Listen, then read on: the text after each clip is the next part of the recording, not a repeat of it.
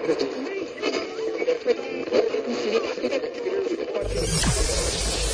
ready for unique, rare, and little known treasures from the golden age of radio. You're listening to The Amazing World of Radio with Adam Graham. Welcome to the amazing world of radio. From Boise, Idaho, this is your host, Adam Graham. If you have a comment, email it to me, box13 at greatdetectives.net. And welcome to the uh, amazing world of radio Christmas special. Now, if you want more uh, Christmas programming, uh, go over to Great Detectives of Old Time Radio, where we'll have uh, four Christmas shows uh, this week, uh, December 21st through the 24th. So Monday right up until Christmas Eve. And you can also check out our feed for uh, the Great Detectives Christmas episodes at christmasfeed.greatdetectives.net. Well, now it's time to get started with our special, and we're only doing one this year, but this one is a big one. It's the Elgin Christmas program. And a couple years back, we did one of their Thanksgiving programs, and just like the Thanksgiving program, the Christmas programs were two hours long. So that's why I thought just do one special this year. Now it's time for the Elgin Christmas Show. Original air date, December the 25th of 1945.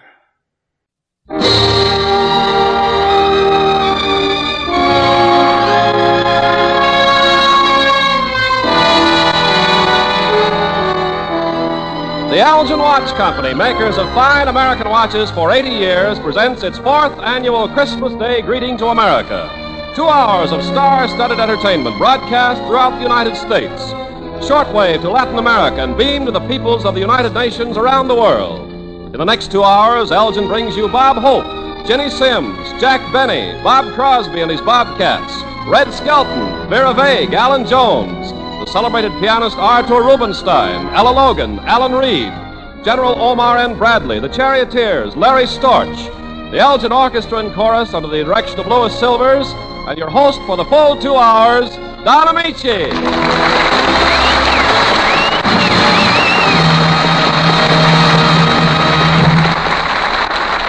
Merry Christmas, ladies and gentlemen. The very best wishes of the holiday season to all of you from every one of the stars Ken Carpenter just listed, from the Elgin Watch Company, and from myself.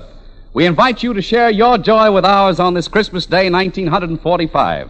Perhaps the most joyous Christmas since the birthday it commemorates. Throughout four years of war, we've kept faith and been rewarded at last with victory. Now we're determined that this hard won peace must be universal and everlasting. And in that joyous spirit, Elgin greets you with an appropriate song from Allan Jones.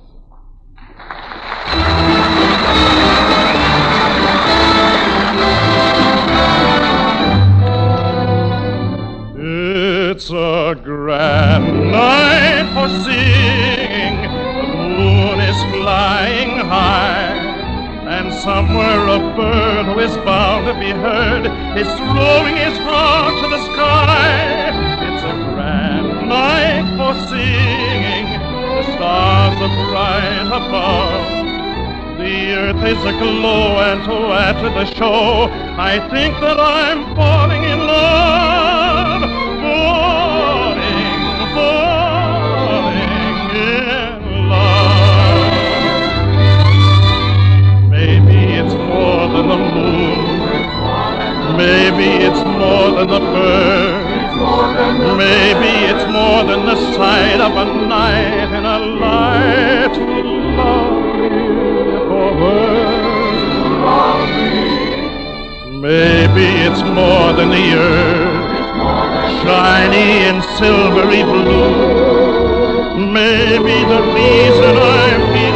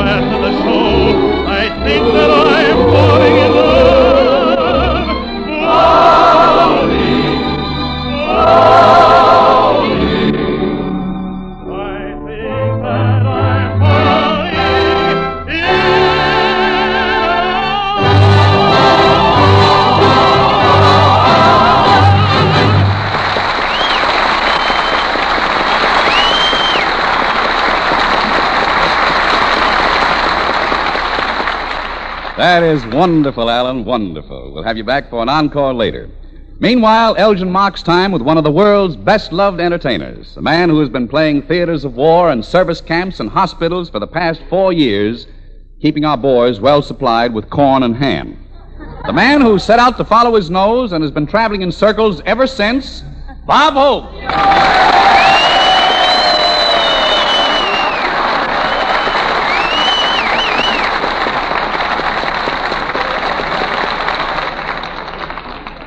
Thank you, peasants. How do you do, ladies and gentlemen? This is Bob, fourth annual two-hour Elgin Christmas Day greeting to America Hope. Telling you to buy your girl in Elgin, you'll have something slick with a tick that'll put you in thick with your chick.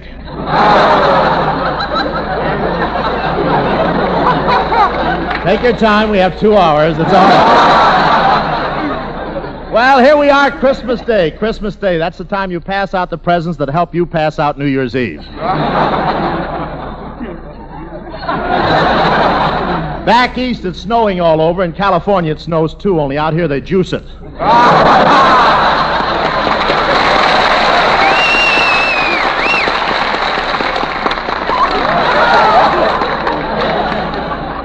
I've been getting a lot of fun out of the stories about the cold Christmas they're having back east. Fact, when I got the paper this morning and read about the blizzard, I laughed so hard my front porch slipped its anchor.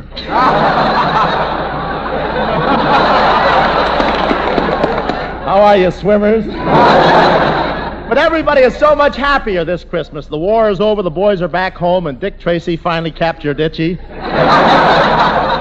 did, didn't he? I forgot to look. Well, I, well, I and I opened my Christmas presents this morning. I had a wonderful Christmas. I came out five dollars ahead. of course, it really means nothing to me if I spend more than I get. It I uh, I got a lot of presents for my fans this year. I won't say any of them would go so far as to mail me a snake, but it's the first time I ever rattled a package and had it rattle back at me.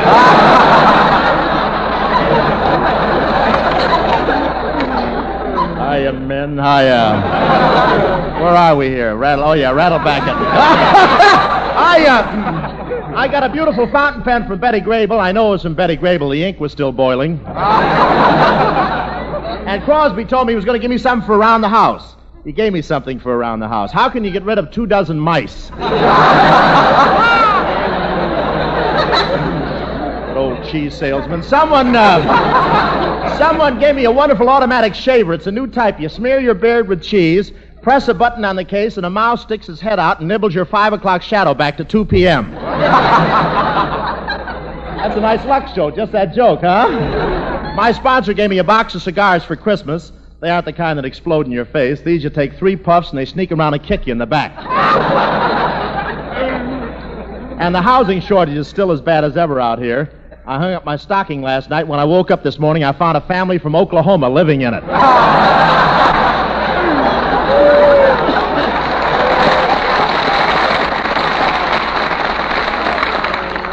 you sound like a motel crowd. I held open house all day yesterday for the movie crowd, just the grown ups, of course.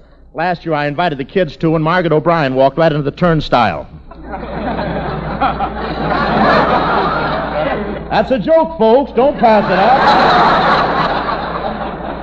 Last year I invited the kids too, and Margaret O'Brien walked right into the turnstile. There must be humor there. Don't force it. It's all right. Take your time. Two hours. But seriously, I really had a big mob at my house. People were going through the front hall so fast I shook hands with the bearskin rug three times. Margaret O'Brien walked right into the turnstile. I'll be studying that all week. It'll never happen to me again. Margaret O'Brien walked right into the turnstile. but it was very confusing to be giving a party. In fact, I had my pocket full of silverware before I recognized my own initials on it. And Margaret O'Brien walked right into the turnstile. trees, Christmas trees were so expensive I couldn't get a real pine this year. I just poured starch over Skinny Ennis and turned a green spotlight on him. I found that joke in my stocking. It happens again, I'll change laundries. Ah. And W.C. Fields dropped in. He didn't intend to drop in. It's just that he was at 2,000 feet when he sobered up and he happened to be over my house. That goes with Margaret O'Brien. Walk right.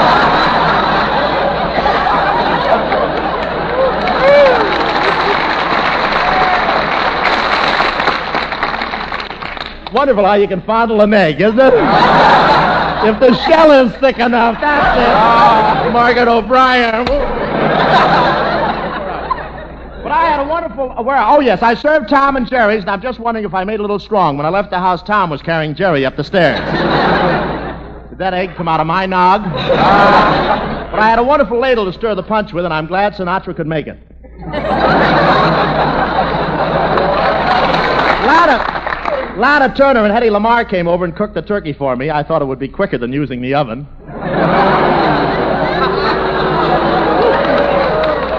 Oh, Don, down to meet you. where are you, my man? Right here, Robert. How are you, Donald? The In folks are really shape. with it today, aren't they? I love them. I love these people. Bob, how did Santa I treat I love you? all my people. What'd you say? I said, how did Santa treat you? You Oh. Look under your Christmas tree this morning and find a big fat package? No, Crosby slept at home last night. Now, you and Bing don't mean all those things you say about each other, do you, Bob? no, Don, I get along okay with one man's family. Why, I think. I, uh. I think Bing is one of our greatest actors, and he sent me some Lifebuoy for Christmas, too. You know, Bob, I've noticed that in those road pictures you make, Bing always winds up with a girl's arms around him. Well, somebody's got to hold the old man up. Wait a minute here. I heard that, Hope. That's a fine thing to say about Bing. Well, Bob Crosby. How about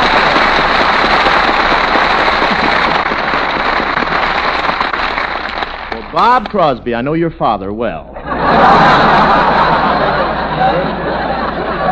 now, wait a minute, Hope. Do you know that I'm Bing's brother? Don't tell me Bing's still spreading that propaganda. but you're looking great, Bob. You're looking great, Bob. Oh, thank you, Bob. It's nothing, Bob. Quite an echo around here. Quiet. Cross, do you mind if I call you Robert? Uh, not at all, Robert. Oh. Hey, you two are beginning to you two are beginning to sound like the Dolly Uh, sisters. you really think I look like Betty Grable, do you? I don't know, but with that horn of yours, you could pass for Harry James.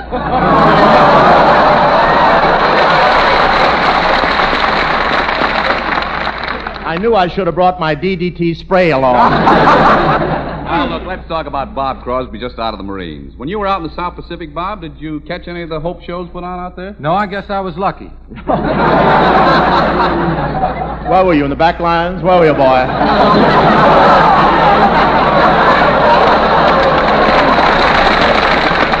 Where were you? Well, at any rate, travel seems to have agreed with you, Bob. Yeah, how about the suntan, huh? Is that genuine suntan, or are you wearing your leg makeup a little high this year? No, it's genuine, all right. I was reading Forever Amber and I got too close.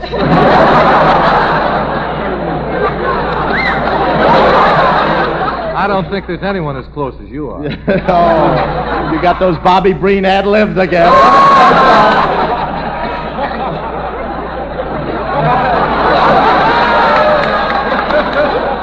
You're using that pencil with a dull point again. But lend a, lend an ear, my chubby Andy Russell. Why not, uh, why don't you come on my show, Robert? I need a good straight man. Well, haven't you heard? Bob Crosby's going to have his own show starting the first of the year. No kidding. Yeah, I'm going to sell Fords. Oh, that's a tough job selling Fords. That's like selling locks of Van Johnson's hair to the Bobby Soxers. Well, listen, why don't you buy a new car? It's about time you traded in that 1916 Stevens Duryea you drive. Yes, it is a little confusing with the driver's seat that high up. I never know whether the traffic light just turned red or I've got a nosebleed. but getting back to my offer, Junior, I like your style. Maybe we could team up together, huh? Well, what happened? Colonna give you the brush? No, that man went back to Fuller.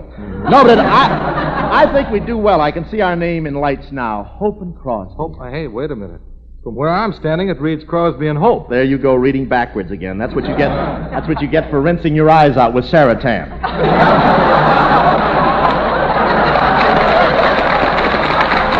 Say, before we carry this thing too far, Bob, I want to know one thing. If we team up, which one of us is going to tell the jokes?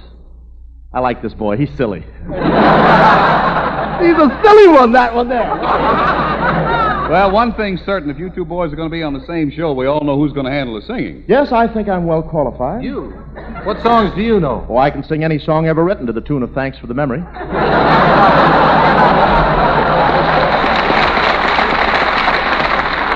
I suppose all I do is lead the orchestra. I don't know. What are your qualifications? Where did you learn about music? Why, Bing taught me everything he knows. From the father of two girls. That's a pretty silly statement.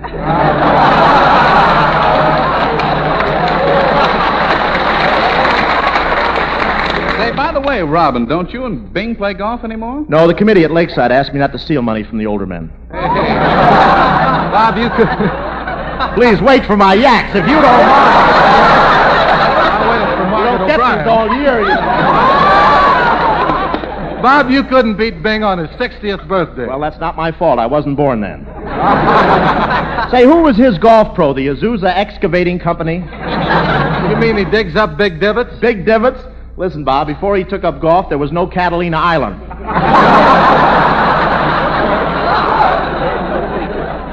but that's not the bad part. He has three caddies one to carry his bags and one to blow his nose while I'm making a shot.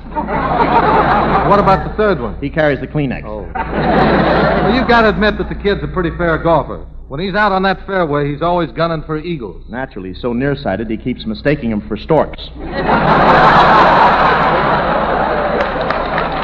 wait a minute. Stick to the subject, Bob. Why, you told me yourself the last time you played with him, he got five birdies. That's right, he did, and he would have gotten birdies on the other four holes, too. Well, why didn't he? My lips got tired. Ah, Ken's in there fighting today. I love this. You got a lot of Don Wilson in no. Bing you. wouldn't do You're that great. to you. I What's say, that? Uh, I say Bing wouldn't do that to you. No, but he has a cute little habit of snapping his girdle when I'm driving. Oh, Colonna's mustache to you. Yeah. You got some snappy stuff today. Where are we? I came here to sing. Well, I came here to tell jokes, but go ahead and sing then. Here it is. I'm as restless as a willow in a windstorm. I'm as jumpy as a puppet on a string. Why don't you rent yourself out as a yo-yo? That's my part. that Wait, wait, wait. Wait till I finish. Wait a minute. Wait till I finish for the talking, brother. Watch it.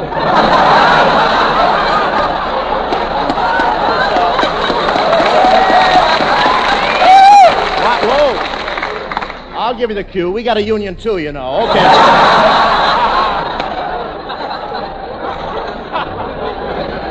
Besides, I got a Christmas card from Petrillo. Ah. I'd say that I had spring fever, but I know it isn't spring. I never know when it's spring. No, I'll be, come back. Wait. But I know it isn't spring.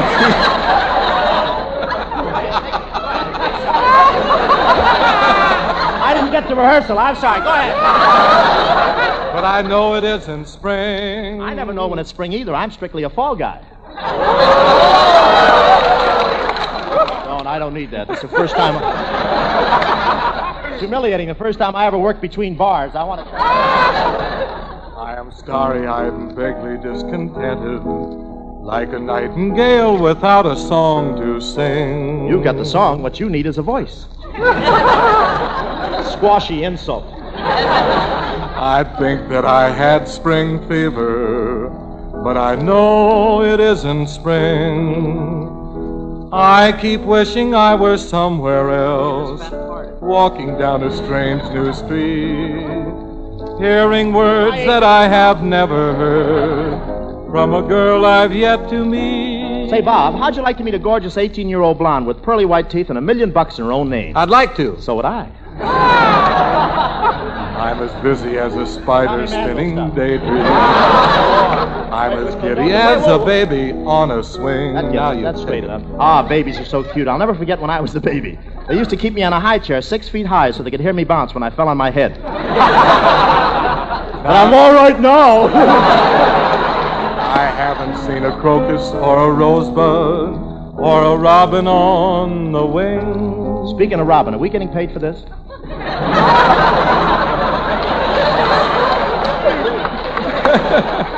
I have more relatives than that. But I feel so gay in a melancholy way that it might as well be spring. It might as will be spring. Ah, spring in California is wonderful. Where else can you lie out in the sun all day and get a beautiful tan while you're waiting for the Coast Guard to come and take you off your roof? Say.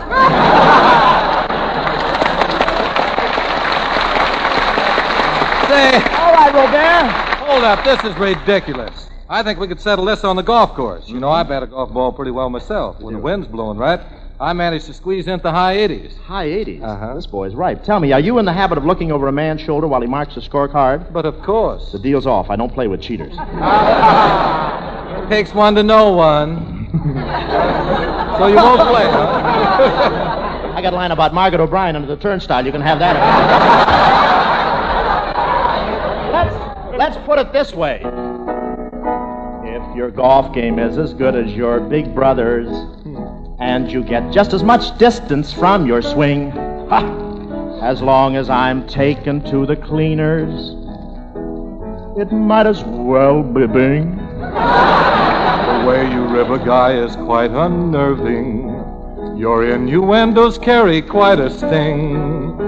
Yeah, if someone's got to stay and take the insults, it might, Might as, as well, well be be Bing. I keep wishing I were somewhere else. A most fruitless time I've never spent. Words like that will make my very sponsor cheer. You've just set up a rhyme for Pepsodent. Hallelujah, brother! To tell the truth, Take that. I like the next hmm. line. Take that. That's to tell the truth, you are my favorite comic. not loud enough. And when it comes to groaning, Bing's the king. I'd like to see the guy who can sing better. Let Sinatra have his fling. if we can't win, just follow me, brother.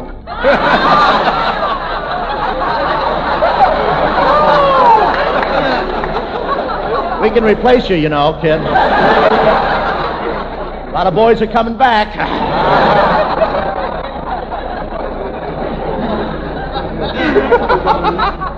if we can't win an Oscar, then it might as well be Bing. It might as well be.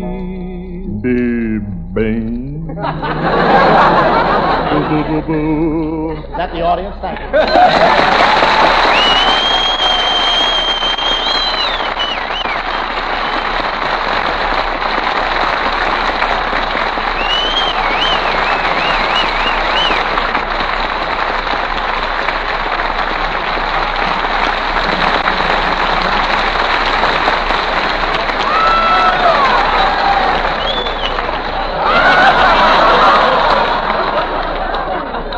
What happened? How about that? How about that singing, Ken? From now on, I'm singing in all of Crosby's pictures. You know, I guess I have been a little rough on old man Cross today, but just to show him my heart's in the right place, I'm going right out and buy him a Christmas present. If I can get a tube of that Everluffin stuff at the drugstore. Well, Bob, if you're serious about getting Bing a Christmas present, I'd like to make a suggestion. Well, look at old Ken Carpenter. What are you selling? Hmm? I'm here on behalf of the Elgin Watch Company. Well, wrap one up and send it out to Crosby. I can't think of a better gift for old Father Time. Oh, Bob, it's wonderful of you to do this. I'll have Bing's Elgin delivered right away. COD, call him Dad. remember, remember? well, Wearing knickers in those days. no one would mind footing the bill for a beautiful star-timed Elgin. Yes, American-made Elgins are real values, distinctly styled and reasonably priced. true, how true. Yes, it's true Elgins have been scarce because skilled Elgin craftsmen have been busy turning out precision instruments and timing devices for our armed forces. Help them aim those guns. But now Elgin is concentrating on the production of watches, and there can be more proud Elgin owners. So commemorate important dates with a lovely star-timed Elgin. Give one for anniversaries, graduations, birthdays. And this year, be sure to commemorate the Crosby Centennial. If you can't find the model you want, be patient. Your jeweler will soon have more of these superb timepieces, and you'll be glad you waited for an Elgin. I'll wait a lifetime if I must. Well, while you're waiting, Bob, how's for sticking around for some more music? So nice of you to ask me, Don. I'm ready. Say, where in the world do those notes come from, Hope? I'm wearing John Charles Thomas chest protector. Well, I'll have you know that I'm supposed to sing right about here. Shall I join you? The title of the song the Bobcats and myself are going to do is All by Myself. All by yourself. Oh, that's how you'll wind up when you finish the song. All right, Perry Como fans, follow me.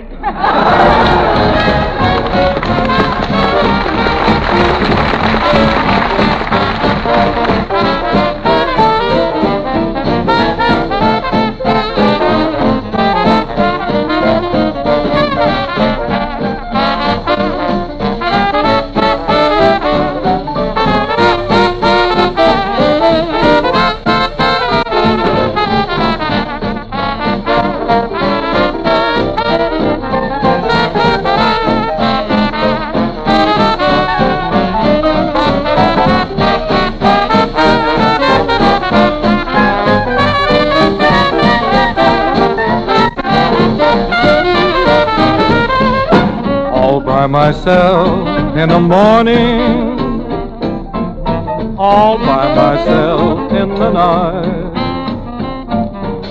I sit alone in a cozy Morris chair, so unhappy there, playing solitaire. All by myself, I get lonely, watching that clock on the shelf. I'd like to rest my head on somebody's shoulder. I'd hate to grow older all by myself.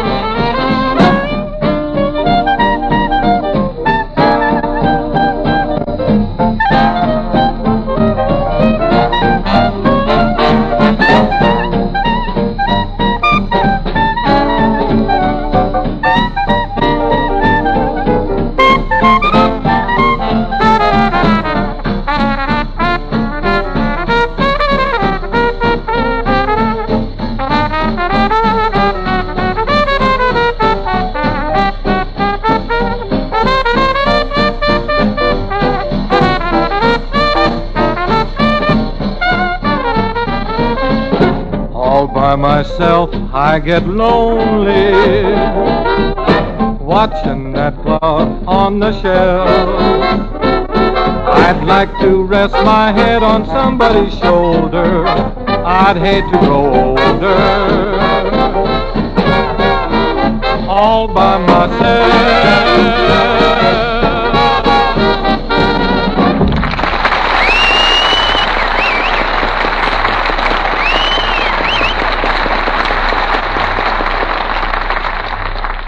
Christmas has always been a time of fairy stories, but we have one this Christmas that rivals the most fantastic of them all. It happened to a young fellow who just returned from three years' active duty in the South Pacific, and his name is Larry Storch.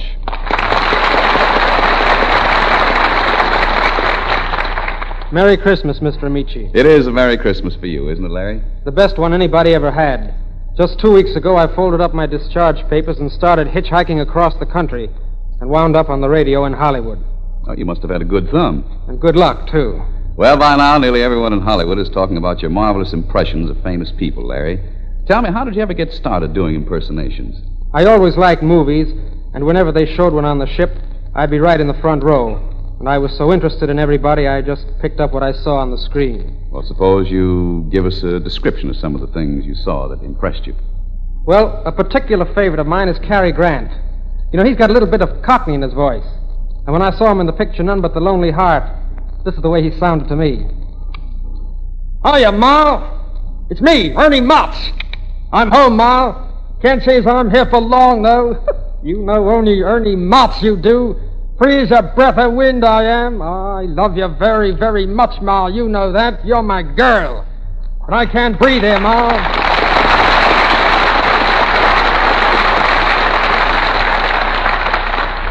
Well, I'm on my way, Ma. Oh, no tears, no tears. Come on, give us a great big smile. Mind you don't catch cold, Ma. Cheerio, Ma. That was Ma.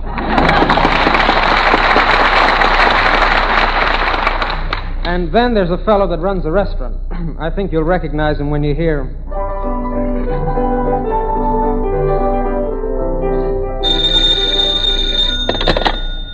Uh, hello, Duffy's Tavern. With your late mate's eight, aren't you the manager talking? oh, hello, Duffy. Say, Duffy, uh, you'll never recognize the place since I fixed it up. Try, try to visualize a spot with gorgeous drapes, dim lights, nothing but the soft glow from the pinball machines. oh yeah, yeah, and uh, we got a new Swedish cook. Yeah, one of them smorgasbords. oh, uh, Duffy, listen. Something terrible just happened. Yeah, we're ruined. It happened, Duffy. Somebody won the Cupid doll on the punch board. I can't say nothing to him, Duffy, because he's awful treacherous. Yeah, it's, it's Peter Lorre. I don't know why everyone says I'm treacherous and cold-blooded. You only have to look at me to see that I'm very sensitive. And yet everyone misunderstands me. I know what they say when I walk down the street. They say, there goes Peter Lorre. That's him. That's the one. He set fire to his mother.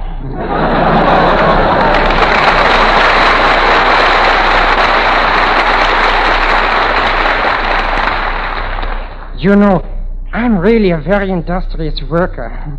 One day I did a job for some fellow. I took a man. I shot him. I stabbed him. I strangled him. I hung him. And then I beat him over the head with a crowbar. Unfortunately, it turned out to be the wrong fellow.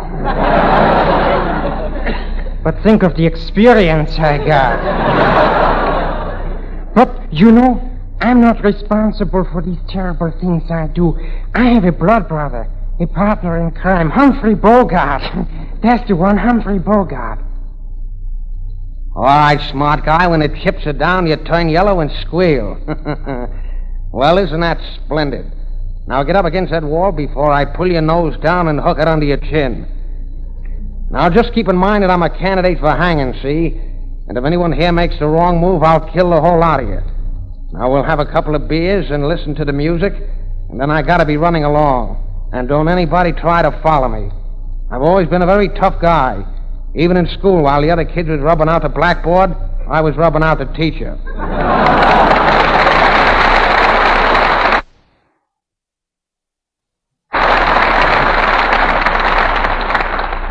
Well, so long. I got a date to throw some rocks at some small boy.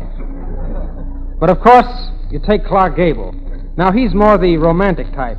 And here's how he overpowers the girls. Come here, baby, come here. Come on, sweetheart, pucker up. I've got a mess of lips waiting for you.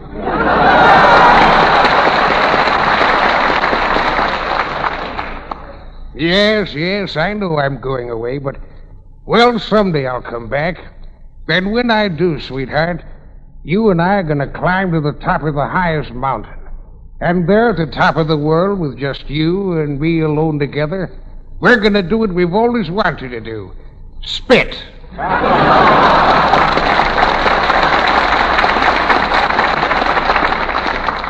And of all the prominent actors I've seen and heard, there's no one who recites poetry quite like Mr. Ronald Colman. I remember once I heard him say to a very lovely lady, if I were king, ah, love, if I were king, what tributary nations would I bring to stoop before your scepter and to swear allegiance to your lips and eyes and hair? Beneath your feet, what treasures I would fling! The stars should be your pearls upon a string, the world a ruby for your finger ring. And you should have the sun and moon to wear if I were king.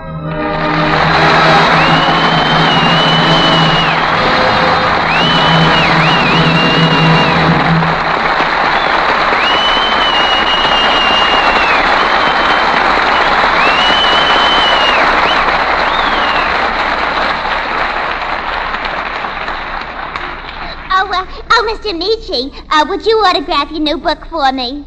Well, there must be some mistake. I haven't written a book. Oh, now don't be so modest. The telephone company delivered it only yesterday. Now, look, uh, I am not Alexander Graham Bell, but aren't you Miss Duffy, only daughter of the proprietor of Duffy's Tavern? yeah, the same. Well, now, who sent you here to ask for my autograph? Archie, the manager at Papa's place. He figured it was a good excuse to have me come in and pick up some tips on salesmanship from Ken Carpenter. Oh, uh, uh, please excuse me. That's no doubt for me. Hello? Hello? Oh, oh, it's you, Archie. Oh, gee, Archie, this is certainly a swell extravaganza. Oh, yeah, they got Bob Hope, Red Skelton, Jack Benny, Don Ameche. Any tomatoes? Well, I haven't seen any, but I noticed a few eggs. Uh, just a minute. Hold on. I'll find out. Oh, uh, Mr. Carpenter. Yeah? Archie would like to know, is this show going to continue? If so, he'll put another quarter in the radio. Well, just tell Archie that the fourth annual Elgin Christmas show will continue after a brief pause for station identification. uh, did you hear that, Archie? What? Oh, no, no, they're not playing records. This is the real thing. This is in the flesh. In fact, I might go so far as to say this is CBS, the Columbia Broadcasting System.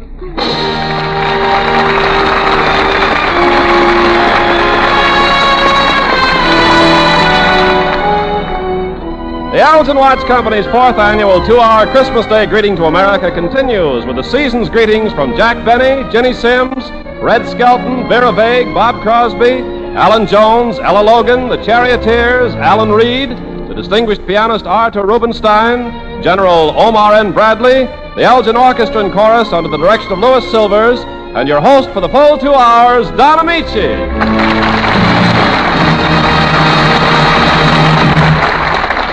Merry Christmas to those of you who have tuned in during the past few minutes, and welcome to the Elgin Watch Company's fourth annual Christmas Day greeting to America. Our joy is great on this long awaited peacetime Christmas. We've emerged from four years of war a stronger, greater nation with boundless faith in the future. And the perpetuation of world peace has become our sacred obligation to those who died fighting to make it possible. And to those of you who have returned to take your places in a happier world, every one of the stars Ken Carpenter has mentioned join me and the Elgin Watch Company in best wishes for a successful and happy future. One of the men who fought with you throughout the bitter campaigns that led to VE Day is with us. He commanded a million and a half of you who served in the 1st, 3rd, 9th, and 15th American Armies of the 12th Army Group. He is General Omar N. Bradley, who recently returned from overseas to become Administrator of Veterans Affairs.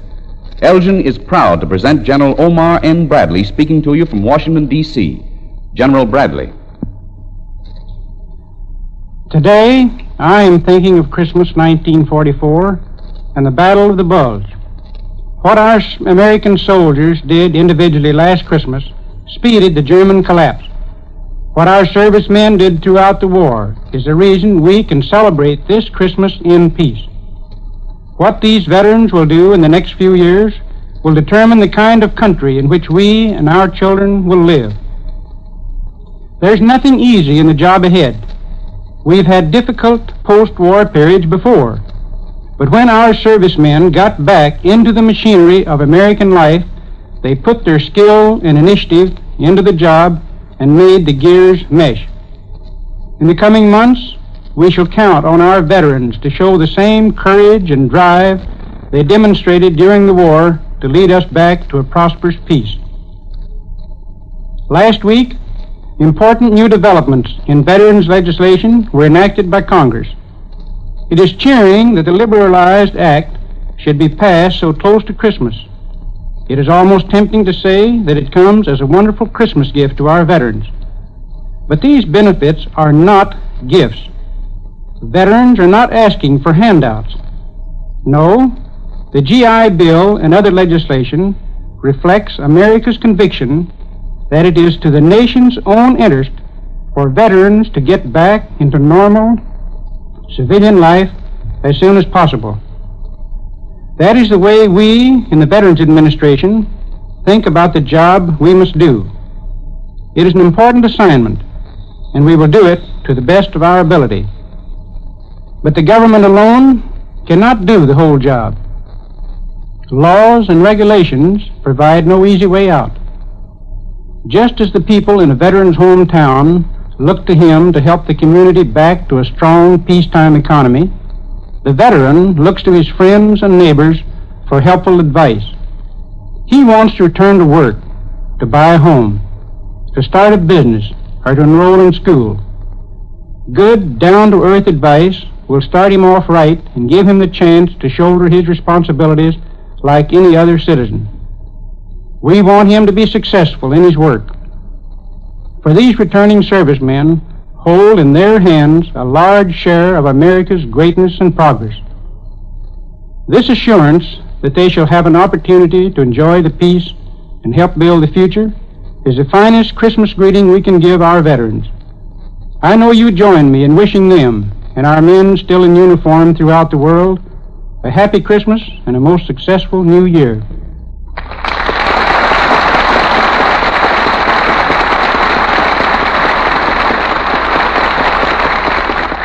Thank you, General Bradley.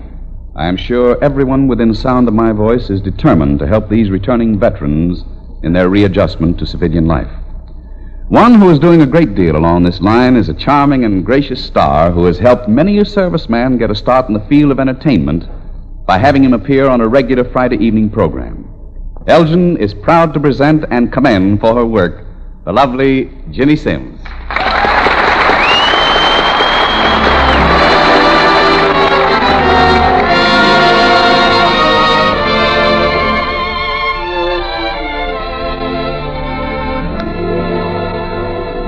Slowly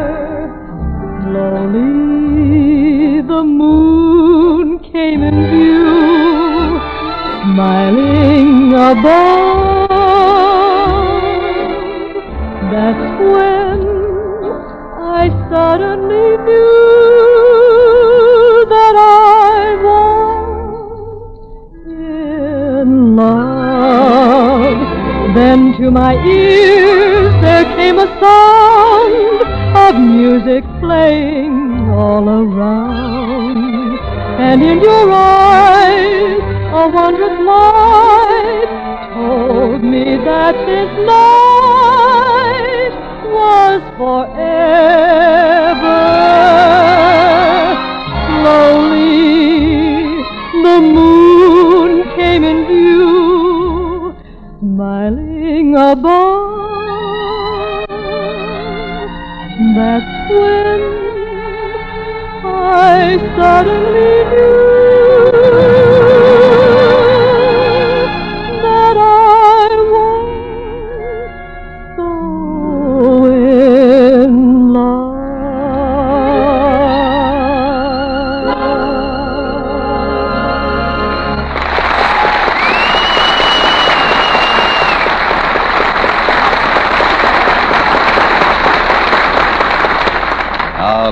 beautiful, Jimmy. Just Well- beautiful. Thank you, Don. May I say that if there's anything I love, it's a girl with a lovely, soothing voice.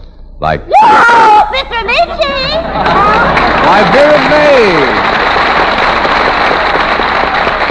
Thank you so much, and a Merry Yuletide greeting to you both. And I'm so glad you're here, Miss Simms, because I have a little present I'd like to give you. Here. How thoughtful of you. It's just what I've always wanted. Three jelly beans. Just a little thing. I'm so glad you liked them, dear. You know, I almost thought you were wristwatch. Well, why didn't you? Well, I couldn't get the iron claw to drop in the right place. Oh, It's the thought that counts, I uh, Yes, always say. yes. Say, but what did you ask Santa Claus for, Miss Vague? Oh, I know it's silly, but I just couldn't help it. You, you're supposed to ask for what you want, you know. Yes. So I asked Santa Claus for a husband. Oh, don't be silly. Santa Claus couldn't bring you a husband in his bag. He couldn't. No. Sad sack, isn't it? Well, I got just what I wanted. You did? A new fur coat. Oh, how lovely. wonderful? Yes. Say, would you believe it's from a Russian weasel? Oh, well, you know your boyfriend's better than I do. no offense, of course. oh, Santa Claus was very good to me, too. I got this dress for Christmas. Really? Mm-hmm. What year? oh, bless your heart, darling.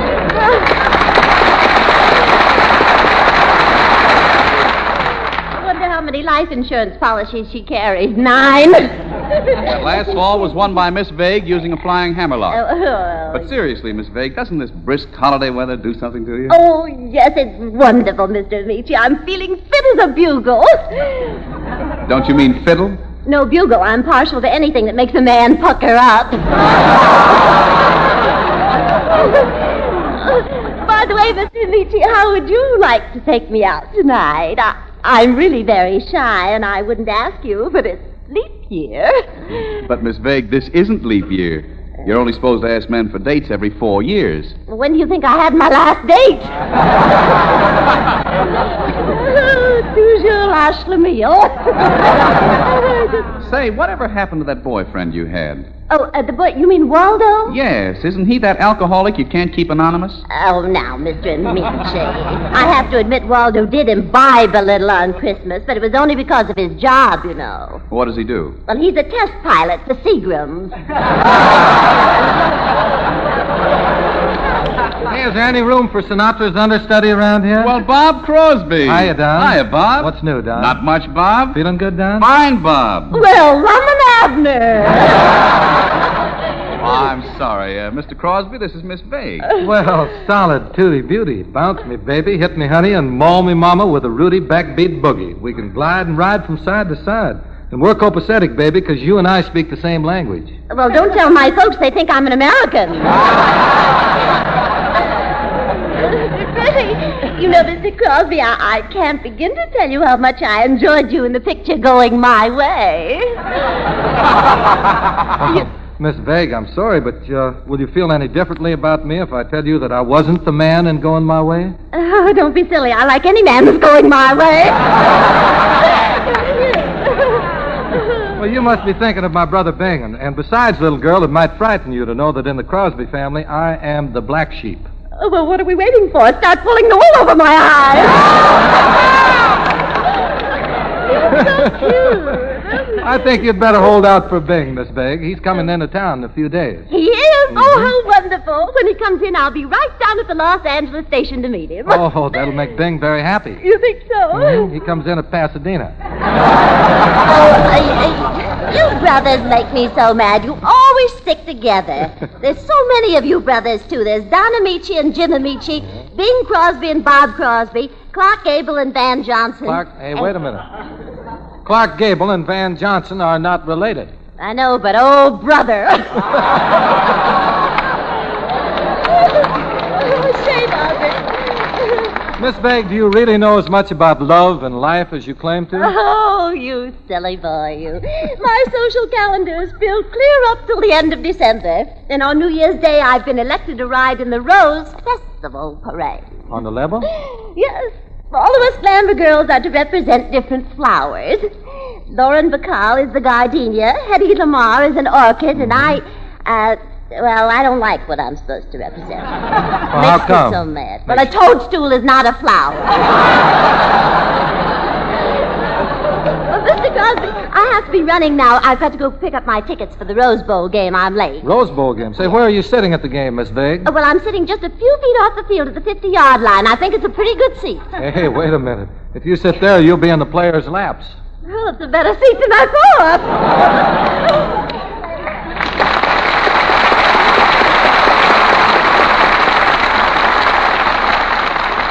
Oh, um, say, Miss Vague. Yes, uh, yes. Before you go, what's this I hear about the award you received? Oh, did you hear about it, Mr. Carpenter? Yes, I did, and I'm, well, I'm just curious to know how did you win the title Miss Elgin Watch of 1945? well, so happens I was voted Miss Elgin Watch because of my ability to chase men. How do you mean? Well, when I'm wound up, I can run for eight days.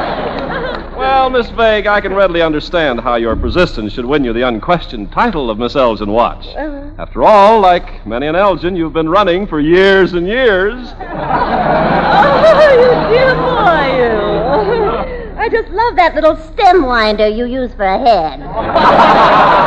Fresh. Yes, and you'd love everything about a beautiful star-timed Elgin. It's a dependable masterpiece of fine watchmaking, a proud possession to be cherished always.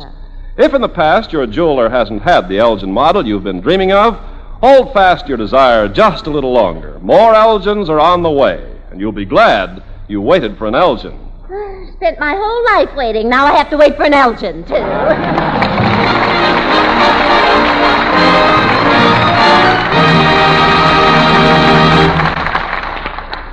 On this Christmas Day of 1945, humanity confronts grave problems, new responsibilities. Faith and courage. These alone can overcome the barriers ahead. And Elgin brings you today a story of such faith and courage. Dawn at Midnight by Samuel Carter. Frances Robinson will play the part of Ruth Massey. Billy Brow will play Rick, and I shall play the part of Jim Drake.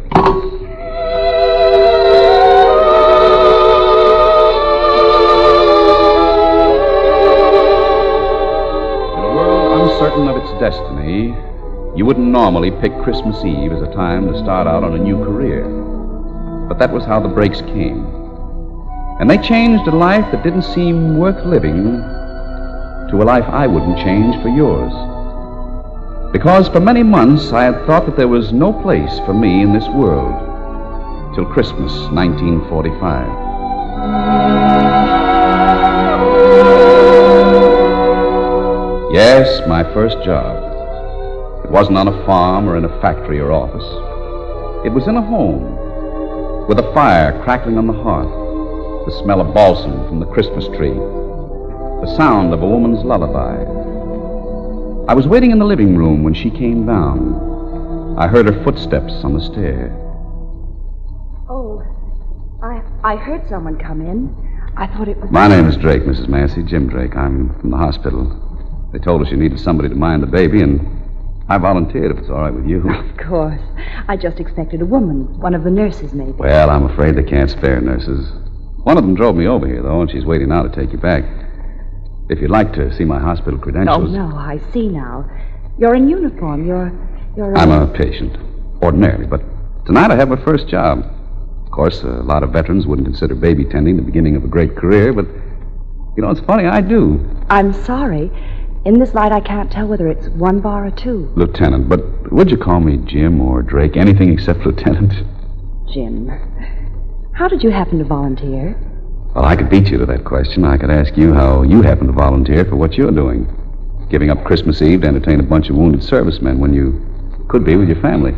Well, perhaps it's because my family is half a family. My husband was killed in Burma seven months ago. Well, you've given me my answer. Now I had a question for you, remember?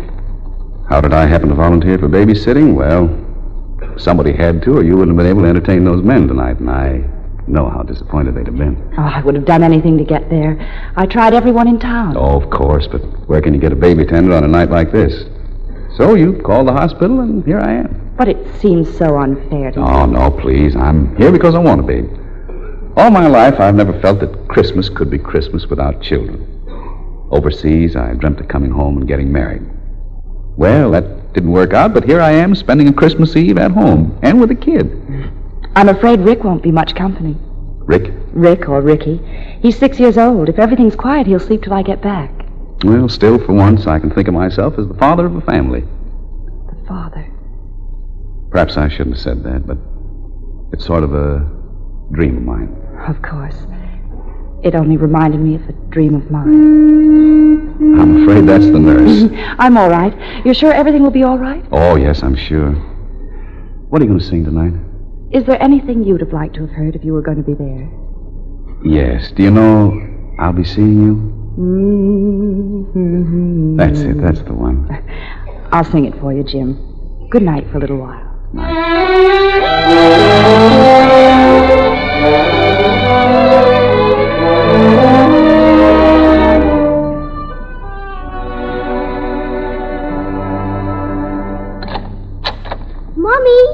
Mommy! No, it isn't, Mummy, son. I, I just knocked over the fire tongs. Are you Santa Claus? Santa Claus? Why, do I look like Santa Claus? I can't tell because I can't see. I I'm blind. Oh. Oh, yes. You know, you know, son, you said something very funny then. Funny? Yes, you said that you were blind and you couldn't see. That's funny. Oh, why, sure it is. Come on over here and I'll tell you why. You can follow the sound of my voice, can't you? Yes, You're sitting in the big chair by the fireplace. Oh, well, that's where you're going to sit, too. That's it, right here beside me. Well, what I meant, Rick, was that being blind and not being able to see are two very different things. How different? Well, a lot of people with ordinary eyes can't see beyond the room they live in. But a person who's blind, now, he's not limited that way. He can see so much further. He can see through space and time. But I can't even see the Christmas tree. No, not this one Christmas tree, perhaps. But if you try hard enough, you can see all the Christmases there ever were. You can see the first Christmas and the last Christmas. The first Christmas? I like that. Well, why not? You know, at first, that first Christmas isn't very pretty. You see a dark, forgotten land ruled over by a king called Herod. People with despair in their hearts, waiting and hoping for the light, but sure only of destruction and the bitter end. And then what happens? A great invention to change the world? Oh, no. Nothing as insignificant as that. A child is born. And with that child, a new life for mankind. Now let's have a look at that first Christmas.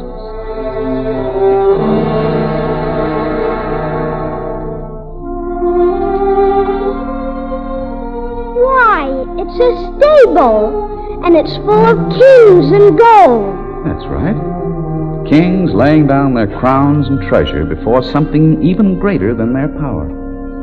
And look, you see in the manger over there? That that lady. It looks like mother. It is Mother. It's every mother there ever was. And that light around the baby. That's the light that never, never dies. It's beautiful, and I can see it. I can see it.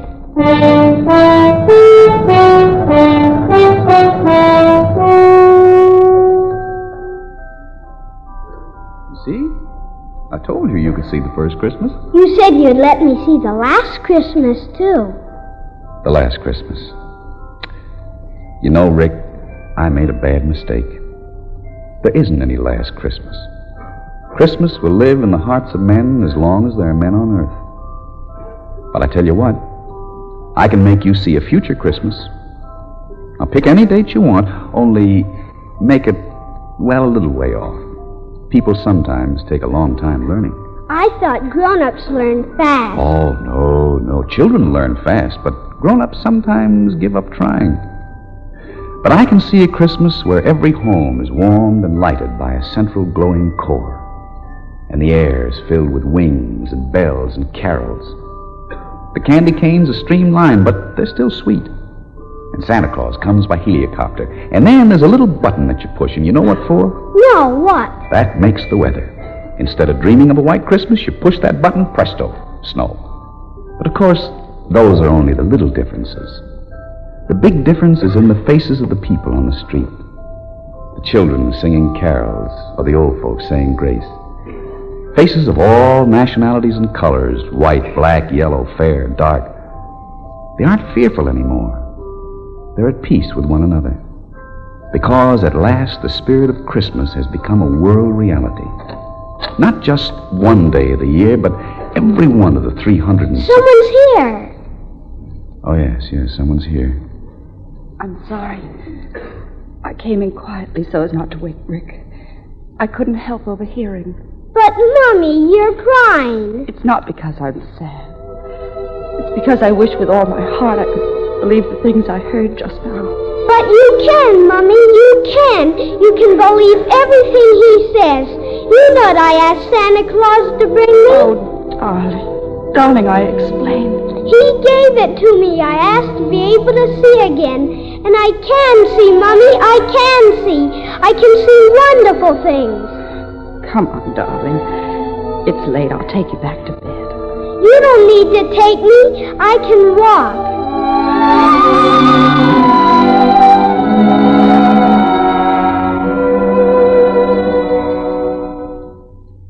I uh, guess I ought to go along now, Miss Nancy. Oh, the car will wait. Tell me, how did you do it? How did you make him feel that he could see again? Oh, that was easy. I'm blind myself. I thought the hospital would have told you. No. No, I'd never have known. Well, at the hospital, they try to treat you as if nothing were the matter. The funny thing is, you can be miles ahead of them. Oh, Jim, you've done so much for Ricky. Oh, it's nothing compared to what he's done for me. For you? Oh, yes. Until tonight, I felt I had nothing left to share with anyone. No place in the world to fill, no job to do. I know differently now. You should. You've given a small boy such a precious gift. No, not given, shared. You know, I've had a theory. If you've got something precious and you share it, it becomes more precious still. And the oftener you divide it, the bigger it gets. It's not only Rick who can see a little better now, it's me too. Well, I guess that horn's for me. I'll see you down the path. No, if you don't mind, I'd rather leave with a picture of you standing there and the fire burning on the hearth and the lighted Christmas tree. I'm sorry, Jim, but there are no lights on the Christmas tree this year. Well, there are for me. I just put them there. Good night, Mrs. Massey. Good night, Jim, and Merry Christmas. Let's make that plural. Merry Christmases. Yes, lots of them. Merry, Merry Christmas.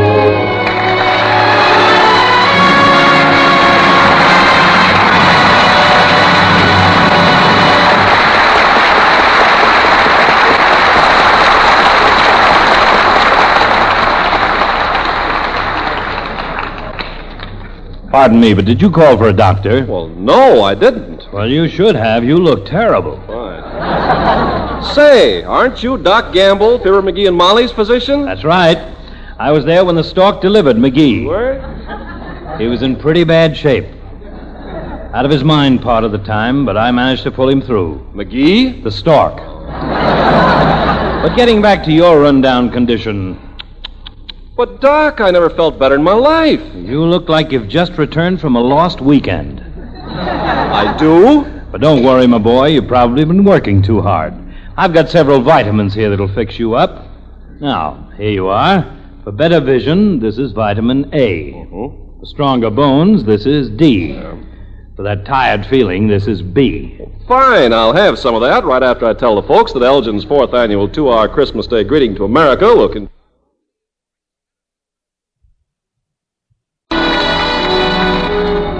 The Elgin Watch Company's fourth annual two hour Christmas Day greeting to America starts its second hour.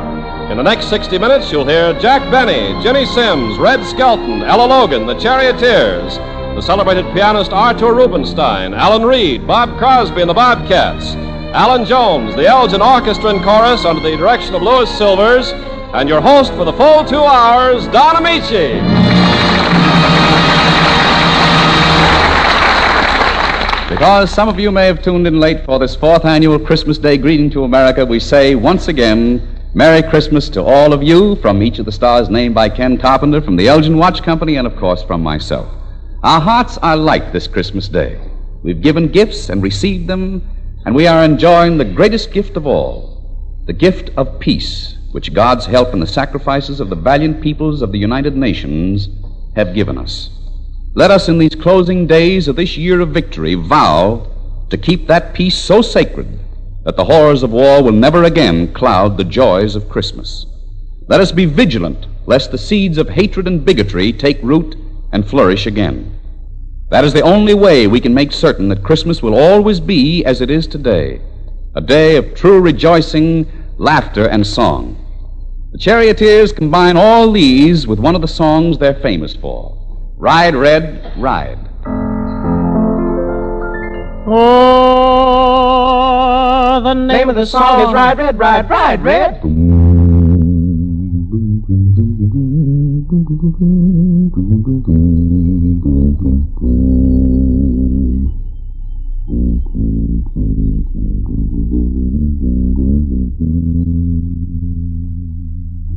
Ride it, ride, ride it, ride, ride it, ride, ride it, ride, ride it, ride, ride it, ride, take you to a mummy and ride, oh, ride it, ride, ride it, ride, ride it, ride, ride it, ride, ride, ride, ride, ride. Take your tuba from your side, red. Stick out your chest with pride. Don't be ashamed when I call your name. I gave you send me with a rhythm. You win me, well, it's make the whole town red, red. Boy, you heard what I said. I got this gracious, you thrill me bodacious. So right, red, right. Take your trumpet from your side, red. Stick it out your chest with pride, red. Don't be ashamed when I called your name. Cause Gabriel, you send me with rhythm. You win me, well, it's make the whole town red, red. You heard what I said. My goodness gracious, you thrill me bodacious. So ride, red, ride. Well, London Bridge is falling down. Why don't you help me go to town? Alright,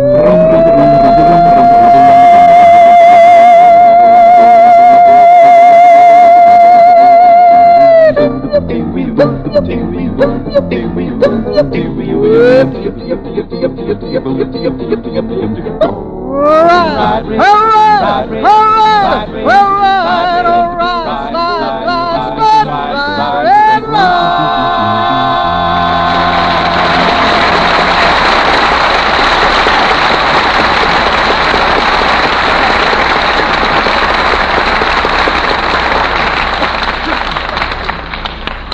If any of you were fortunate enough to be listening to your radio on Thursday evening, September the 6th, and were tuned to Suspense, you would have heard Agnes Moorehead in her unforgettable performance, Sorry, Wrong Number. The response of both critics and public was so enthusiastic, Miss Moorehead was called upon to repeat the playlet several times. On each occasion, she gave a stirring, vivid portrayal as the neurotic woman who hears a murder being plotted over crossed telephone wires and finally learns that the intended victim of the murder is herself. Miss Moorehead's characterization is truly an incomparable study in terror. Tonight, we had hoped to bring you this great radio drama, Sorry, Wrong Number.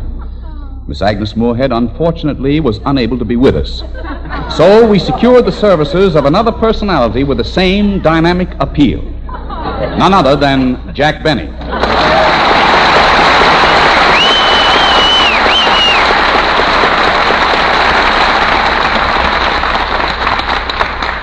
Now take you to Mr. Benny's home in Beverly Hills, where we find Jack sitting anxiously by the telephone, waiting, nerves shattered. Another victim of suspense.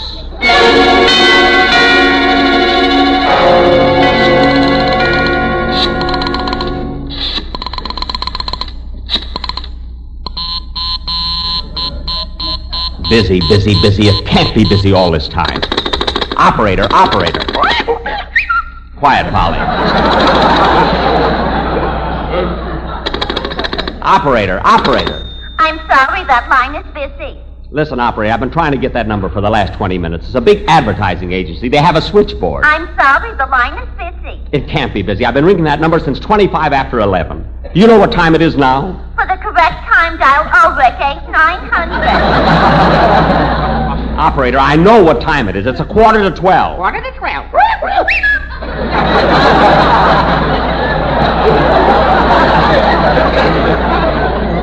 Quiet, Polly. Listen, operator, I'm a subscriber. I pay my bills every month. And since I've been on this phone, I've had nothing but trouble. One moment, please. I will connect you. Hmm, that's all I have. Repair department, what's your trouble?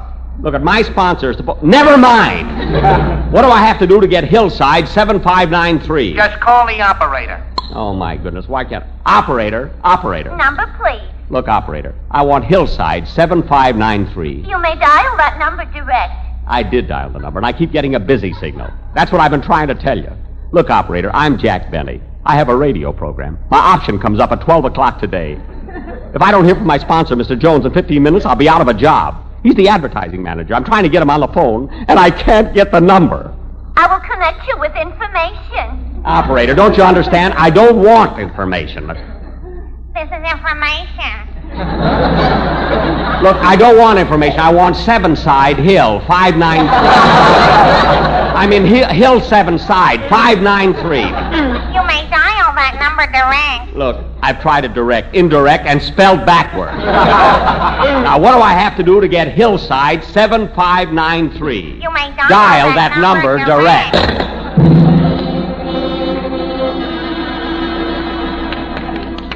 I don't know what to do. This is driving me mad. It keeps getting later, later. Quarter to twelve, quarter to twelve.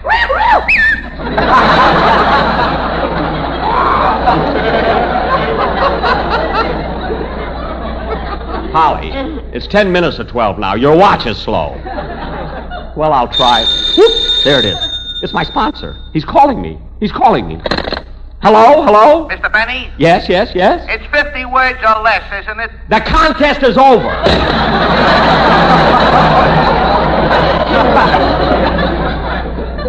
hmm. Fine time to ask about my contest. My sponsor doesn't call pretty soon. I'll go nuts. I still have eight minutes. I've got to reach Mr. Jones by 12 o'clock. Quiet, Polly. Here's a cracker. Eat it slowly. It might be your last. well, I'll try that number again. You'll never get it. You'll never get it. You'll never get it. You'll never get it. You'll never get it. Quiet!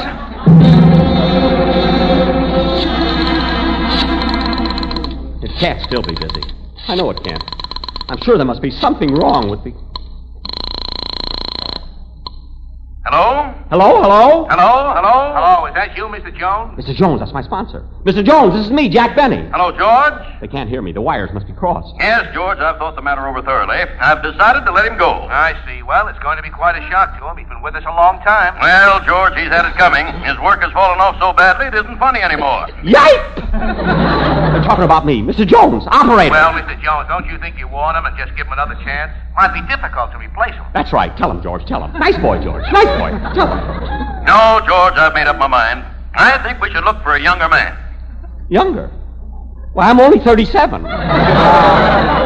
37. 37 and 37, that's 75.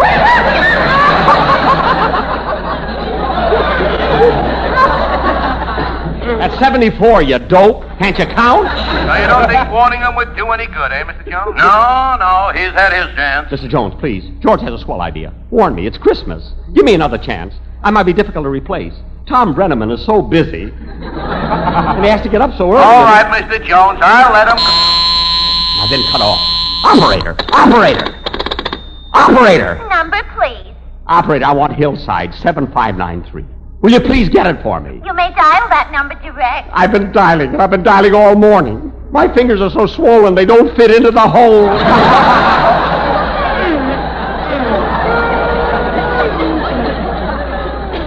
One moment, please. I will try that number for you. Thank you. Thank you. Only five minutes ago. If only I can talk to Mr. Jones. If I could plead with him, beg him, like I did last year. Maybe I could talk to him and give me another chance. It's Christmas. Sorry, that line is busy. Busy, busy, busy. What am I going to do? I got to think fast. busy, busy, busy. Polly, shut up. this is serious. You may have to go to work. Four minutes to twelve. Wait a minute, I know. I'll call my agent. That's it, my agent. Why am I paying him nine percent?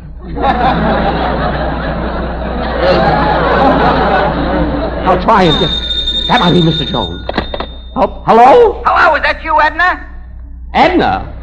This is Johnny McGuire. I just got back from the South Pacific. Haven't seen a woman in three years. You're the first one I called. Look, look, you must have the wrong number. Ah, don't give me that, Edna. I recognized your voice right away.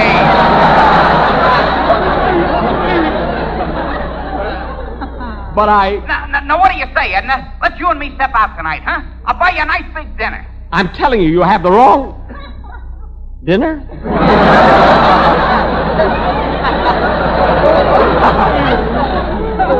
No, no, what am I thinking of? He'd only want to. I'm sorry, you have the wrong number.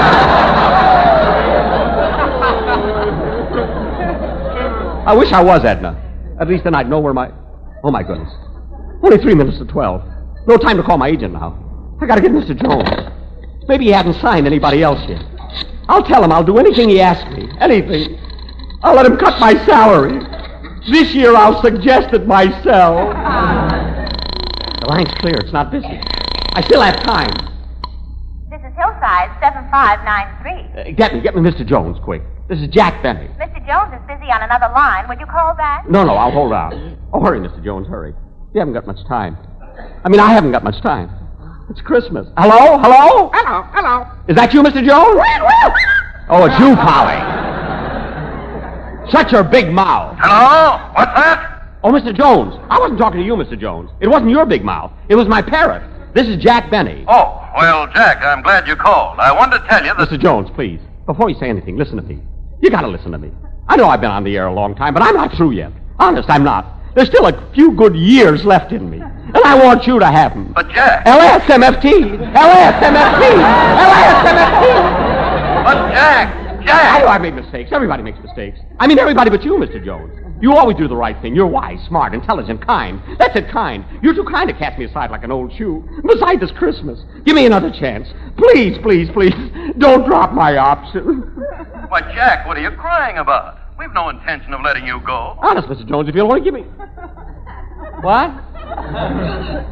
You. You mean you're going to pick up my option? Why, certainly. I've been trying to call you all morning. Your phone's been busy.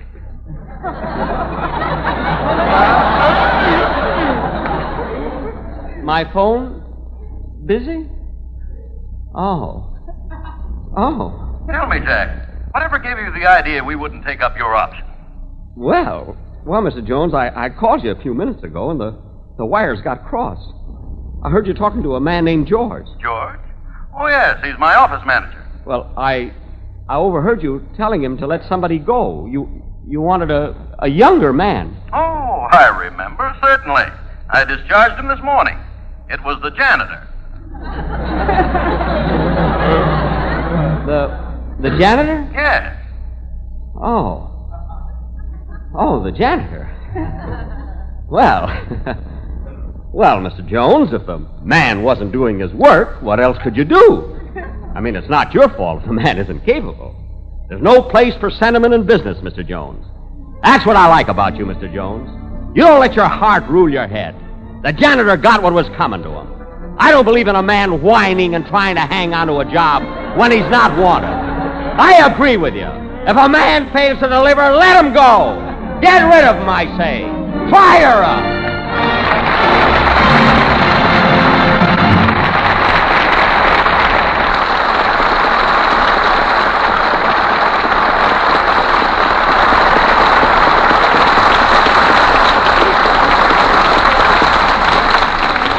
You who received an Elgin watch this Christmas can consider yourself particularly fortunate.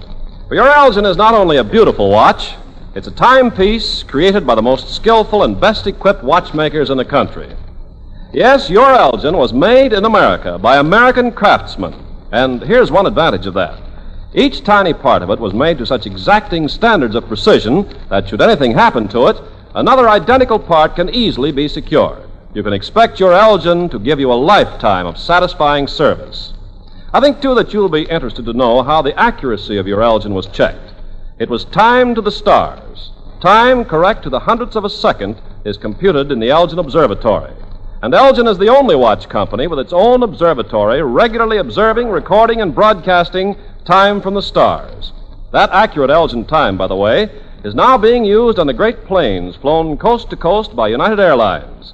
And all the United Airlines new DC 6s, the coming five mile a minute mainliners, will be equipped with Elgin timepieces, timed to the stars. So I say, lucky you who got an Elgin this morning. And for those who were denied this gift by the shortage of Elgins, I have the happy news that more Elgins are coming. Hold fast your desire a little longer. You'll be glad you waited for an Elgin. With more and more of our servicemen coming home from overseas, the railway platform is just about the most popular place in town these days. And here's lovely Ginny Simms, a GI favorite, expressing a sentiment that is in many a girl's heart as she stands waiting for the train to come in.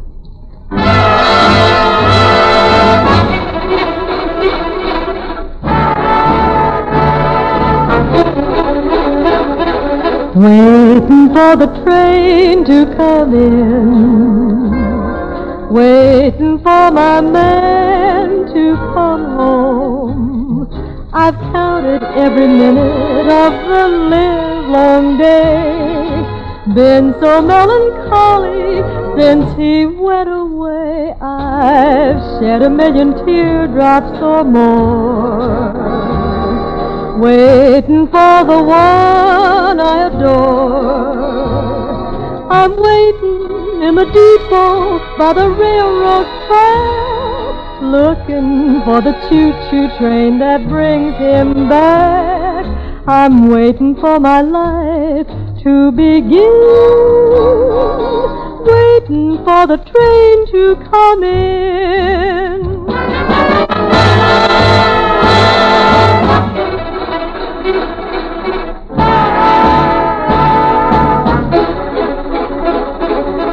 Waiting for the train to come in. Waiting for my gal to come home. I've counted every minute of the live long day. Been so melancholy since he went away. I've shed a million teardrops or more. Or less. Waiting for the one I adore. Yes, yes. I'm waiting in the depot by the railroad track. Looking for the choo-choo train that brings him back. I'm waiting for my life to begin. begin. Waiting for the train to come in. To come in.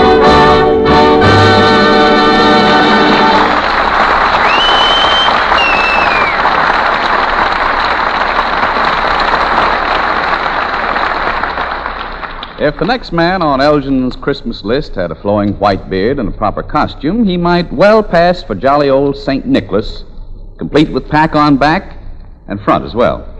I refer to that portly prince of poetry and cheater of meter, the Falstaff Openshaw of Allen's Alley, Alan Reed. Stop the fanfare. Let the trumpets blow it. Here is Falstaff. Where shall I throw it? ah, you're merry as a lark, Falstaff. What makes you so gay? Sic transit Gloria Monday. I rejoined Fred Allen a week from Sunday. and how does that leave Allen? Probably sick Monday. Well, it'll be like old times, you and Fred together again. Ah, yes, Don. Allen has great need for a man of my size. Oh, really? Yes, to carry the bags under his eyes. Seriously, what are you going to do with Fred? What am I going to do? You've certainly heard of Allen's Alley. Oh, yes. When I've returned, it'll be a dead end. Well, I take it you've come to us equipped with sonnets. Oh, indubitably. Have you heard? Her name was Esmeralda Schwelp. She tried penicillin, but it didn't help. she should have tried sulfanilamide. She would have, but I couldn't spell it. Now, uh, here's a poem on more sentimental lines. Since mother fell into the washing machine, she's a beat up chick, but who cares? She's clean.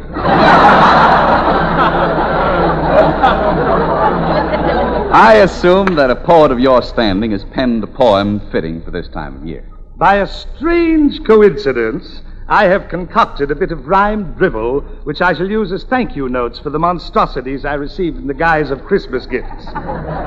Wouldst uh, like to hear it? Wouldst? Goodst. List. Thank you, Grandma Hotchkiss, for the present your knitting needles built. No doubt you meant it for a sweater, but I'm using it for a quilt. and thanks to you, Aunt Susan, the slippers were a treat. But somebody should have told you I don't have two left feet. and I'm so grateful, Cousin Vincent, for that expensive fountain pen with the name engraved upon it. Only my name isn't Ben. and last but not least, thanks, Uncle Willie. Your present filled me with good cheer. I can't complain about your taste. it's the same tie I sent you last year. quite fitting, quite fitting. To the contrary, old boy, the tie hung down to my knees. There's one good thing about gifts from relatives. They can always be turned in for something else. Uh, wouldn't it be nice if we could turn relatives in for something else? I take it you're not pleased with the crop on your family tree? Ooh, the crop is good enough, but one gets a little tired of nuts. However, I must say, I must say they inspire me poetically. For example, here's an opus I owe to my Aunt Opal. I call it Get out of the rain barrel, Auntie. That's no way to get in the swim. That's doggy doggerel. Well, don't let it give you distemper. But uh, perhaps you would rather hear something more serious, like the elegy I've just finished? An elegy? Is it anything like Gray's elegy in a country churchyard? No, it's more like Swift's elegy in a city stockyard. oh, I only hope it turns out as well as the sonnet to a jukebox I heard you recite on Fred Allen's program. You know, the one that goes, Put down that jukebox, mother, you're too old to carry a tune. yes, yes, that old thing. I've just written a sequel to it. Wouldst uh, list? Wouldst. Goodst. You're very kindst. What do you call this new jukebox poem? Mother's been a perfect stranger since she caught her face in the record changer. Alan, I enjoy your frivolous phrases, but I happen to know there's another side to you. That's right, Don. It's just as big as this side. No, seriously, Alan, I remember that on one of your previous appearances for Elgin, you recited a very inspiring, serious poem. I believe it was a poem suggested by a question your young son asked you about the war. That's right, Don. And I have written a sequel to that poem, too. A sequel prompted by another juvenile question. I call it Formula for a Lasting Peace.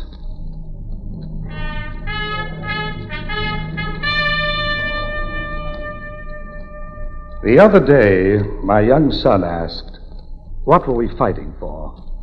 And now that we've won, what do we do to have peace instead of war? Son, I replied, this peace that we have must be made more precious than bread. The peace years to come have been dearly bought. They've been paid for by millions of dead. We owe it to them to make certain, my son, that they have not died in vain. We owe it to them to see that never again will the world endure such pain. This is how we can do it, my son. This is the thing we will need a harvest of honest intentions from the planting of brotherhood's seed. If every man were every man's brother, and every nation were equal, and each had respect one for the other, these times could have no sequel. If we learn to pull together in peace as we did in war, some future lad won't ask his dad, What are we fighting for?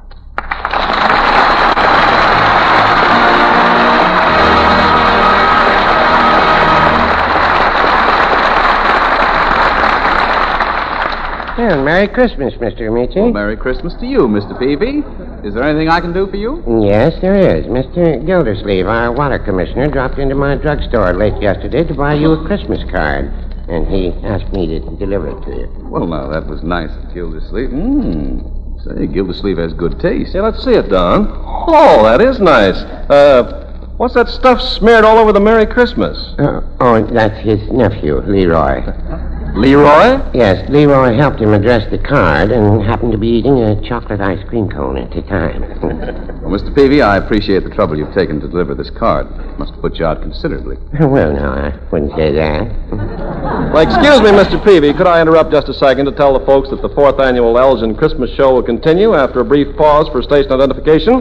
Well, I guess that takes care of that. No, no, I wouldn't say that. What would you say? I'd say this is CBS, the Columbia Broadcasting System.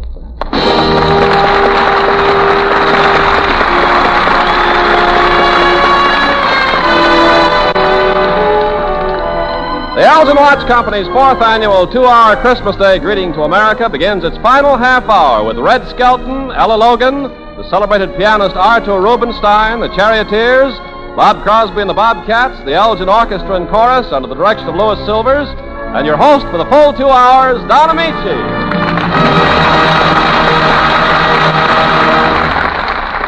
Once again, let me say Merry Christmas to those of you who have tuned in late. And may I also extend the compliments of the season from every one of the stars Ken Carpenter just mentioned, from the Elgin Watch Company, and from myself. As we share the joy of this long awaited peacetime Christmas, let us bear in mind that the war has left us the most powerful nation the world has ever known. May we have the wisdom to set an example of peace. Thus, all the Christmases to come will bring the full measure of joy that Christmas should eternally hold, so that there will be undiluted joy in all laughter and music. For good music is one of the most joyous things life has to offer. And it is fitting that on this grateful Christmas day, Elgin can invite you to listen to the world famous concert pianist Artur Rubinstein as he plays de Falla's exciting ritual fire dance.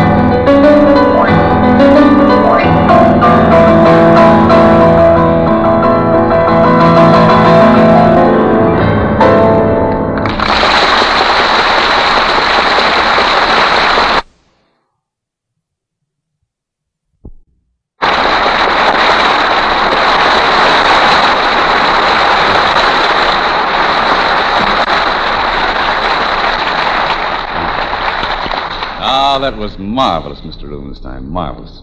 Hearing you play makes me so envious. Thank you, Mr. Ameche. You know, I'm rather envious of you, too. You are? Yes. I have read that you have six children, and I have only three. Well, what do you know? We're both parents. Yes, it's a small world, isn't it? yes, indeed. Uh, tell me, how old are your children? The youngest, a girl, is 11 months, 9 days, and let me see, uh, 4 hours old, I believe. Uh-huh. Well, you certainly have her birth record impressed on your memory. I should have. I missed six concerts waiting for her appearance. That waiting is a harrowing experience, isn't it? Agonizing. Yes. Being a family man, I suppose you played Santa Claus last night. Yes. And rounding up those presents was more work than playing ten concerts. Speaking of Christmas gifts, there's one Christmas present we'd like you to pass out now to our listeners. Your wonderful performance of George Gershwin's Prelude Number Two for piano. It's my pleasure.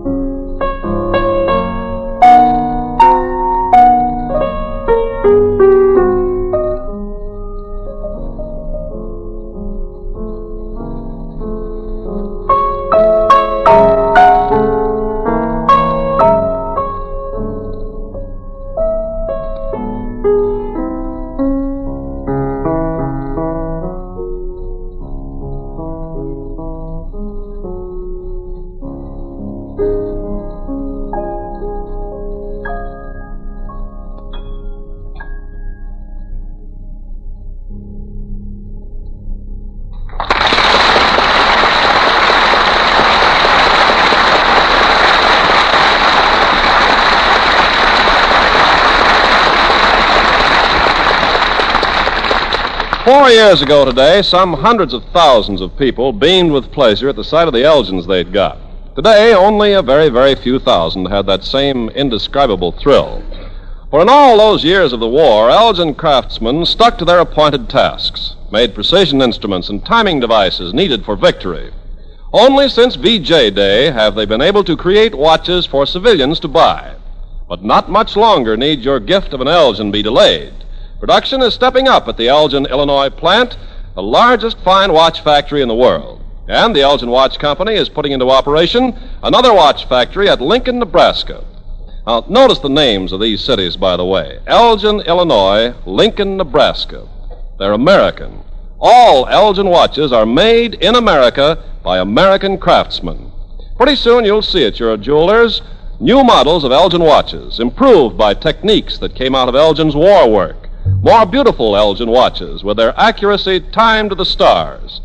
Hold fast your desire. More Elgins are coming, and you'll be glad you waited for an Elgin.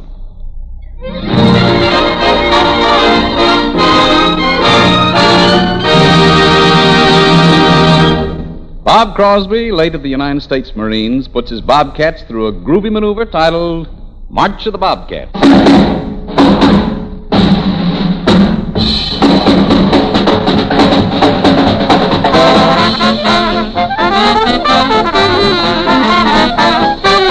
Thank you.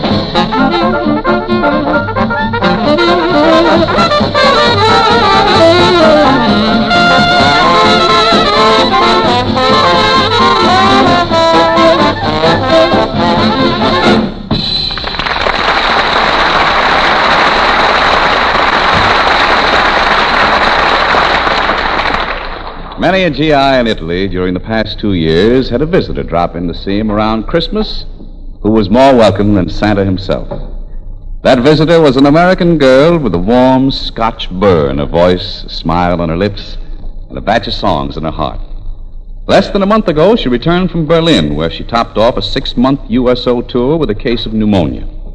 Elgin is proud to welcome her home. Ella Logan.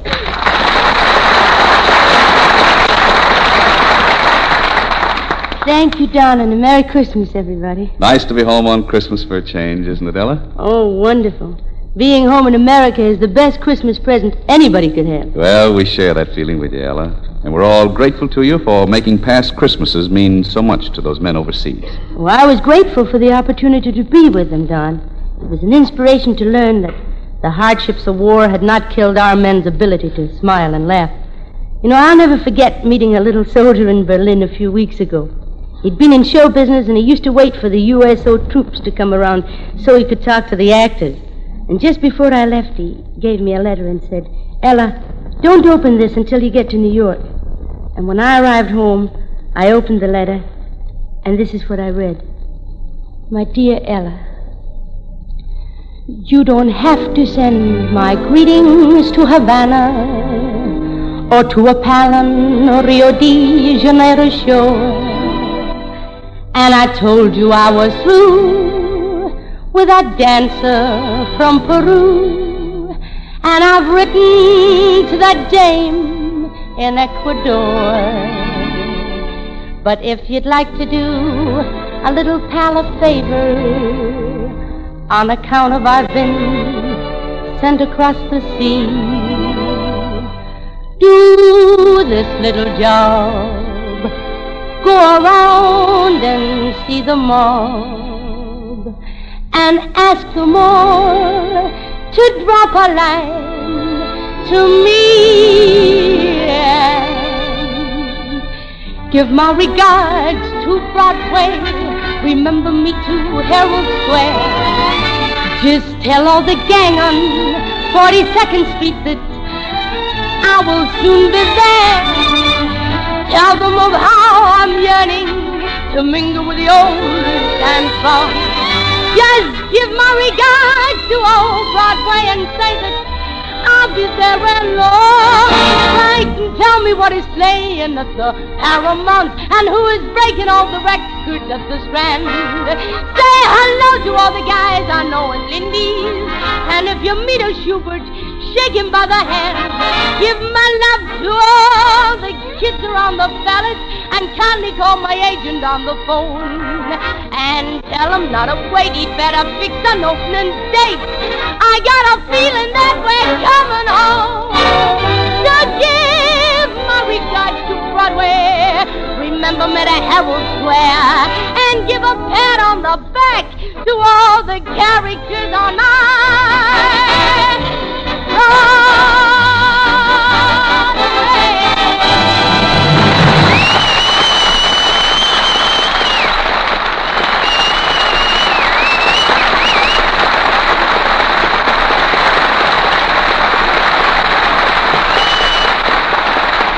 During the past year, radio has missed the buffoonery of a top flight comedian who has been serving in the armed forces.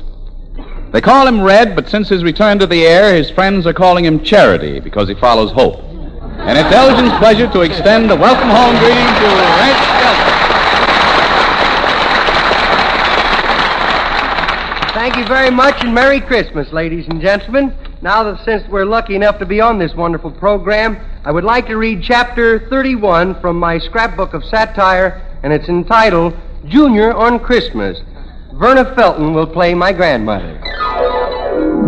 Our characters are fictional.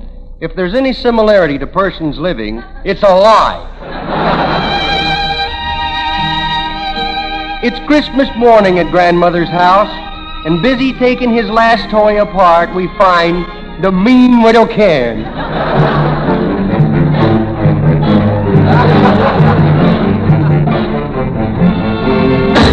Junior? Junior? Here I is up on the bookcase. What are you doing up there? I'm looking for a book for the cat. now that's silly. The cat can't read. Who said we? I'm going to throw it at him.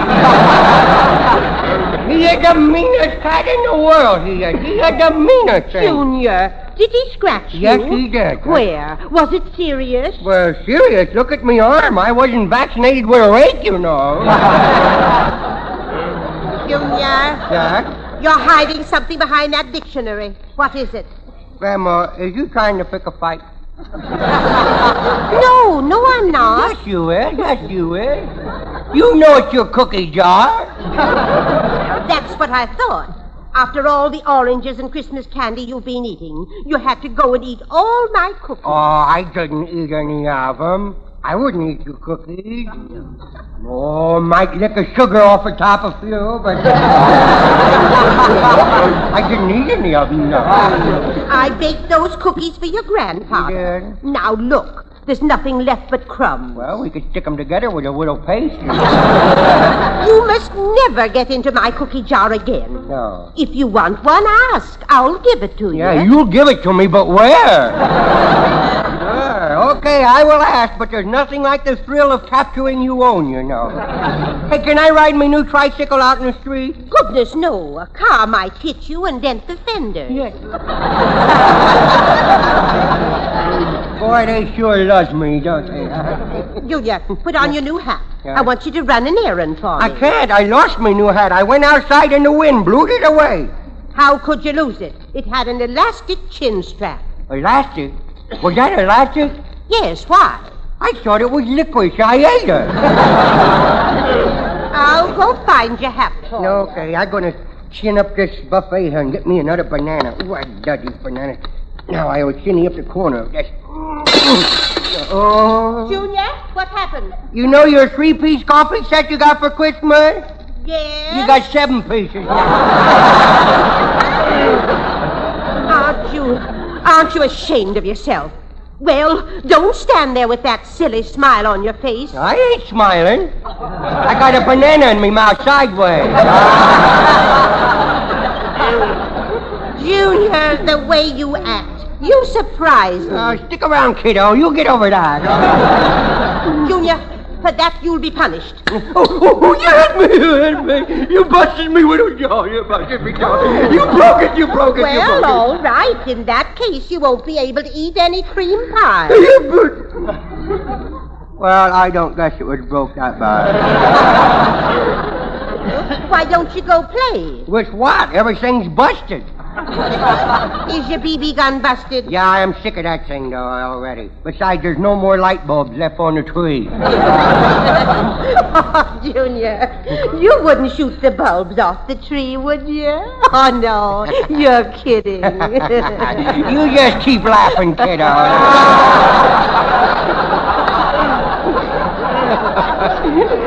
Junior, you go play for a few minutes. Yeah. Then I want you to take a Boston cream pie next door to Mr. Fowler.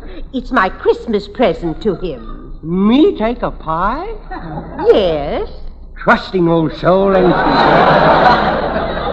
hey, I will go upstairs first and see if Grandpa's awake. He's got me another present, you know. All of your presents were under the tree. Yeah, but the muffler, where's me muffler?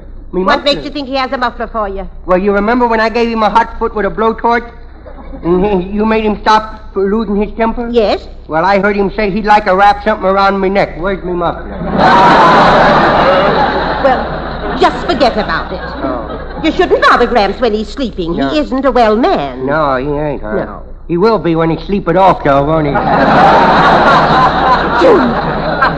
Don't you talk like that. Right. He isn't well. He has horrible headache. Yes, I know. And bumping into lamp posts don't help him any.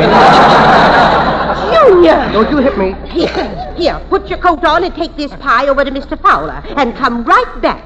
Christmas dinner will be ready soon. Okay, I will hurry. I will. I wonder what's keeping Junior. He's been gone 20 minutes. I'd better phone. Hello? Oh, Mr. Fowler, this is Verna. Merry Christmas to you, too. Uh, has Junior arrived with your Christmas pie yet? He hasn't. Junior! I's home. I... Where have you been? Not kind of sleepy. I think I'd go upstairs and take a nap. Junior, did you take that pie next door like I told you? Well, must you upset the holiday? you know the old saying, peace on earth, you know. Junior, Uh-huh. do you see that razor strap? Yes, I do. You know what I'm going to do with it, don't you? Well, I don't care. Go ahead and shave. I... I'll see you later. I'll see you later. Junior, what did you do with that pie? Well, a dog bit me and I dropped it. Where did the dog bite you? I don't see any marks. Well, he had very soft teeth, he did. We'd better call the doctor. The No. dog might have had rabies. Oh, no. Look, you're foaming at the mouth. Oh, yeah? You have hydrophobia. Ah, that ain't hydrophobia. That's part of the cream pie. you tricked me, you tricked me. you tricked me. All right. Tell me, did you eat that pie? No, not all of it, only half of it, only half of it. What did you do with the rest of it? Well, I put a part of it in this pocket and part in that pocket. Oh, you... No. Oh, why did you hit me there? I had a piece in that pocket,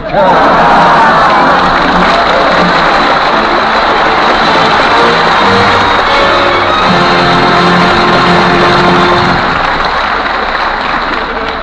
Thank you, Red. We all love Junior, but I'm sorry you didn't bring some of the other characters from your show along with you, like that boy from the country, Clem. Uh, Hopper's the name. Well, howdy, Clem, howdy. Well, howdy doody to you, too. Oh, Ken, uh, Ken Carpenter, meet Clem Cadid- uh, Kadiddlehopper. It ain't hard to say, you know. Just shift your tonsils in the second between the cadiddle and the hopper. I've heard about you, Clem. Well, you can't prove nothing, bud. You know, you do have a reputation for being a little, uh, shall we say, subpar mentally. Uh, shall we say stupid? Clem, even you have sense enough to recognize quality when you see it. Just look at this Lord Elgin watch, reasonably priced, distinctively styled, and timed to the stars. Oh, that's really nice. What's that little thing running around in a circle there? Well, that's the second hand. Looks like a third hand to me. you can't count this guy. You can't. Oh, Clem, you're a moron. And my father before me.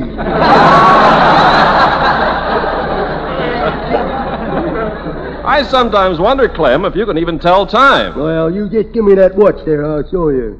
Mm-hmm. Mighty pretty, but where did Mickey Mouse go? The time, Clem, the time. Oh, the time. Let's see. It's um, 22. Uh, no, it's uh, 10 after. Uh, it's about. Uh, no, that ain't it either. well, uh, when it gets around to midnight, I'll tell you. And you can be sure, Clem, that when the Elgin does get around to midnight, it will be midnight, right on the dot. Because Elgins are accurate, timed to the stars. Elgins are made by fourth generation craftsmen, the same craftsmen who, during the war, stayed faithfully on the job, making precision instruments and timing devices for the armed forces. And now these Elgin craftsmen are concentrating on the production of watches. There'll be more of these beautiful star timed Elgins ready for you soon. So if you didn't get an Elgin in your Christmas stocking today, hold fast to your desire. You'll be glad you waited for an Elgin. Why? Well, Clem, because Elgin is a goodbye. And goodbye to you, too.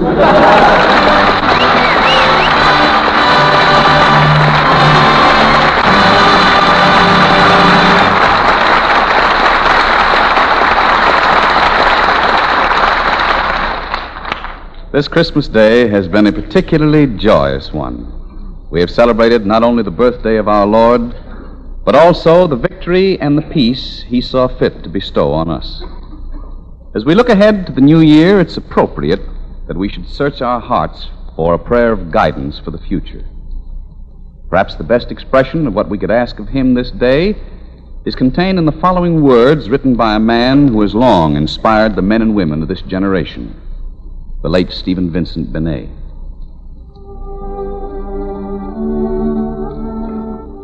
God of the free, we pledge our hearts and lives today to the cause of all free mankind. Our earth is but a small star in the great universe. Yet of it we can make, if we choose, a planet unvexed by war, untroubled by hunger or fear, undivided by senseless distinctions of race, color, or theory.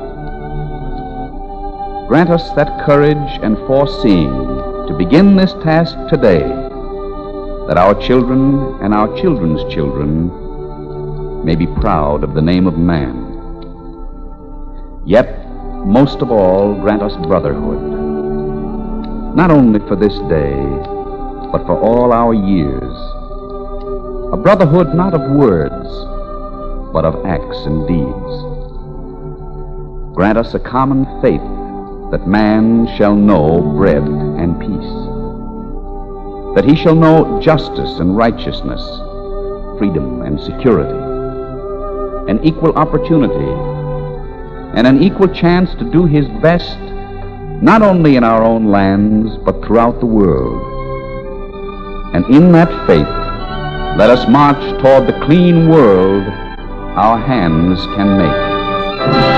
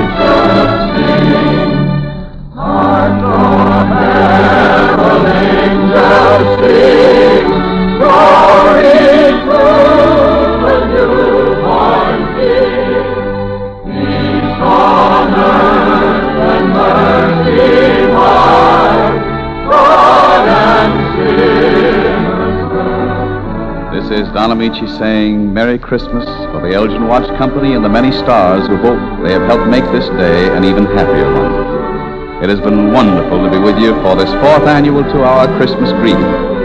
May the new year bring you the happiness you deserve after four years of toil and sacrifice. And may each one of us be granted the wisdom to help share the new world of peace and progress that must surely lie ahead for all freedom loving people.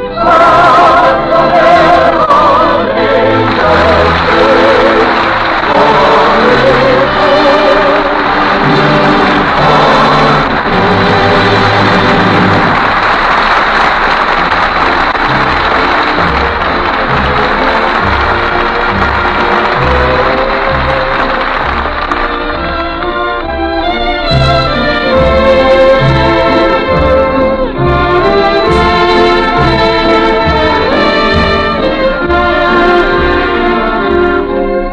making it possible to bring you this fourth annual two hour Christmas Day greeting to America, the Elgin Watch Company of Elgin, Illinois wishes to thank Lever Brothers, makers of Lux Soap, for the appearance of Louis Silvers, the Borden's Company for the appearance of Ginny Simms, and the Ford Motor Company for the appearance of Bob Crosby.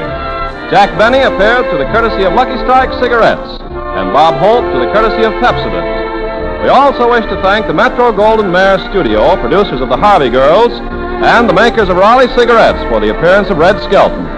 Don Ameche can currently be seen in Guest Wife, the United Artists production. Vera Vague will soon be seen in the Columbia Pictures Snafu.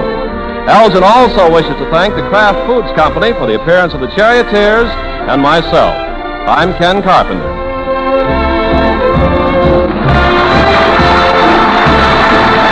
This is CBS, the Columbia Broadcasting System.